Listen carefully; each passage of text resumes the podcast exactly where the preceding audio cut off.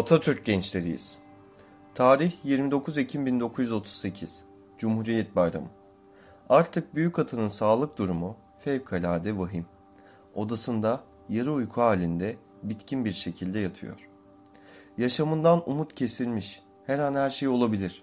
Oysa o Ankara'daki törenlere katılmak istemiş, hatta hipodromda Atatürk'ün şerefli hocasına yorulmadan çıkabilmesi için bir asansör yaptırılmış. Ama ne mümkün. Ne olacaksam orada olayım diyen Atatürk doktorlara bütün mesuliyet benimdir. Ankara'ya mutlaka gideceğim demiştir. Ama artık yatağından bile kalkamamaktadır. O sırada Dolmabahçe Sarayı'nın önünden iyice yakın geçen bir vapurun, iç vapurun içerisi Kuleli Askeri Lisesi öğrencileriyle dolu.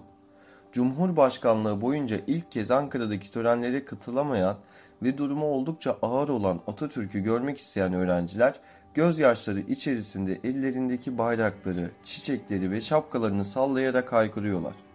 Atamızı görmek istiyoruz.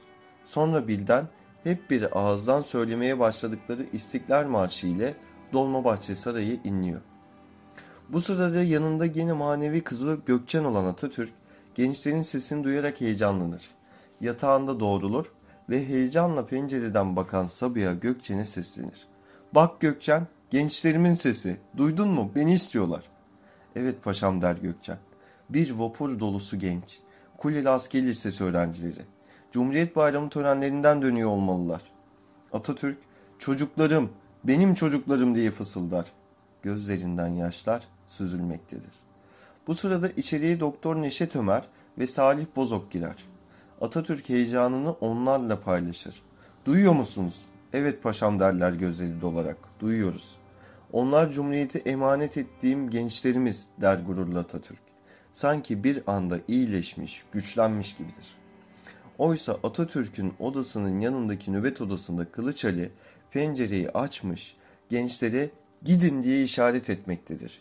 Gençler iyice coşmuştur. Yaşa Atatürk, var ol Atatürk diye bağırmakta. Bazı gençler vapurdan suya atlayarak saraya doğru yüzmeye çalışmakta. Atamızı görmek istiyoruz diye haykırmaktadır. Çocuklarımı görmek istiyorum.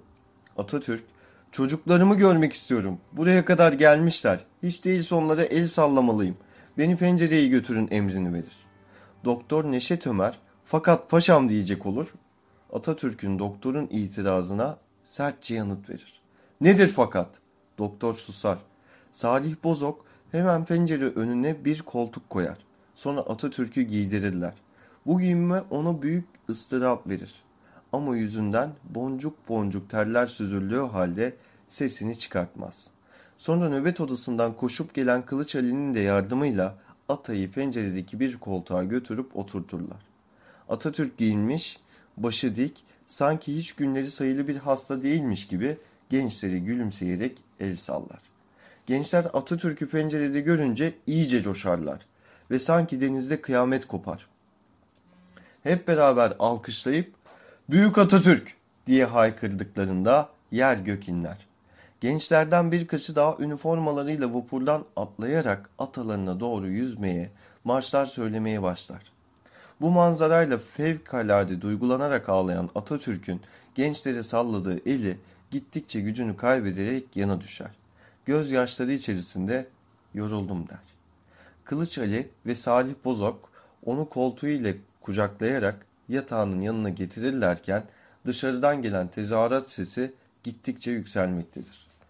Paşanın onları gördüğüm için mutluyum derken yumduğu gözlerinden ip gibi yaşlar süzülmektedir.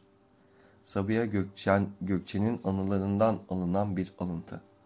Her 29 Ekim'de törene giderdik Vatan Caddesi'ne ve ağzımızda marşlarımızla Cumhuriyete haykırırken dimdik yürürdük. Ve o an, tören bittikten sonra vapurlara binip tekrar şanlı yuvamıza Kuleli Askeri Lisesi'ne dönerken komutanımız bu anıyı anlatırdı bize. Bir kez daha tüylerimiz diken diken olarak dinlerdik. Ve atamız hala Dolmabahçe'den bize el sallıyor gibi hisseder ve selamlardık onu. Bilirdik ki biz var olduğumuz sürece, Cumhuriyet var olduğu sürece o hep o camdan bize el sallayacak. Bugün geçtim yine Vatan Caddesi'nden. Tören yoktu bu kez. Bu kez yürüyen gençler yoktu.